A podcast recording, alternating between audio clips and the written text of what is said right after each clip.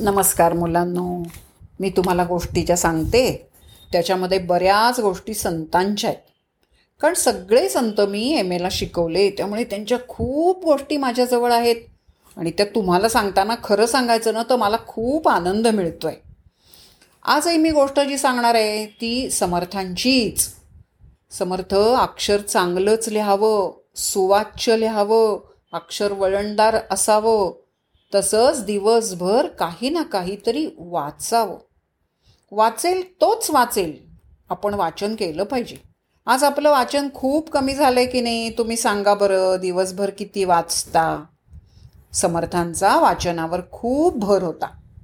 लेखन आणि वाचन हा विद्यार्थी जीवनाचा आत्मा आहे. डॉक्टर आंबेडकर माहिती आहेत का तुम्हाला? डॉक्टर आंबेडकर लोकमान्य टिळक सावरकर ही माणसं शेवटपर्यंत अभ्यास करत होती वाचत होती. आंबेडकरांची एक गोष्ट मी तुम्हाला आज सांगणार आहे. एकदा ते वाचत बसले होते. दुपारी दोन वाजता ग्रंथ वाचायला बसले. त्यांच्याकडे कामाला असलेला नोकर सकाळी नऊ वाजता येत असे आणि संध्याकाळी पाच वाजता आपल्या घरी जात असे. तो पाच वाजता घरी जायला निघाला तेव्हा बाबासाहेब वाचण्यामध्ये गरकवते. त्यानं मी जाऊ का? म्हणून बाबासाहेबांना विचारलं. बाबासाहेबांनी त्याला हातानंच खून करून जा असं सांगितलं. दुसऱ्या दिवशी सकाळी नऊ वाजता रामचंद कामावर आला. अहो बाबासाहेब खुर्चीत बसून पुस्तक वाचत होते. रामचंदला वाटलं की बहुतेक रात्री झोपून सकाळी पुन्हा वाचायला बसले असतील. आपण कामावर आलेले आहोत. ते त्याने सांगताना तो नुसतं बाबासाहेब म्हणाला.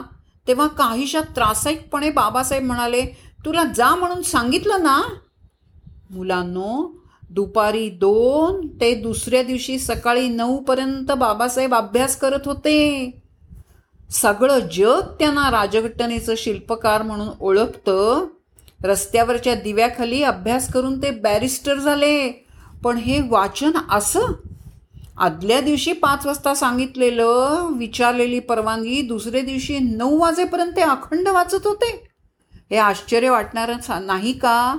म्हणून जो वाचेल तोच वाचेल. जो वाचणार नाही तो वाचत नाही. हाच नव्या युगाचा धर्म आहे. आणखीन एक गोष्ट ह्यातनं लक्षात येते आपण आपल्या वाचनामध्ये हरवून गेलं पाहिजे. इतकं रमलं पाहिजे. आणि हे फक्त बाबासाहेबांच्याच बाबतीत घडलं असं नाही बरं का? तुम्हाला न्यूटनची सुद्धा गोष्ट सांगण्यासारखी आहे इथे. आपल्या कामामध्ये आपण मग्न झालं पाहिजे. न्यूटन आपल्या प्रयोगशाळेमध्ये प्रयोग करत होता. तो इतका त्या प्रयोगामध्ये हरवून गेला की त्याच्या बायकोनी किंवा त्याच्या कोणीतरी बाहेर जेवण आणून ठेवलं होतं झाकून ठेवलं होतं. त्यांचा मित्र आला आणि पाहिलं आणि ते जेवण त्यांनी जेवून टा खाऊन टाकलं. थोड्या वेळाने न्यूटन बाहेर आले कदाचित भूक लागली असेल. आणि पाहिलं तर जेवणाचं ताट रे कामं. ते म्हणले अरे बापरे आपण जेवलो वाटतं. म्हणजे आपण जेवलो की नाही ह्याचं भानही राहू नये. इतके ते आपल्या प्रयोगामध्ये रमले होते. बाबासाहेब आंबेडकर रात्रभर आपल्या वाचनामध्ये रमले होते. न्यूटन जेवलं की नाही कळू नये इतक्या आपल्या प्रयोगामध्ये रमले होते. तसं आपण सुद्धा खेळात न रमता आपण स्वीकारलेल्या कामामध्ये असंच रमलं पाहिजे.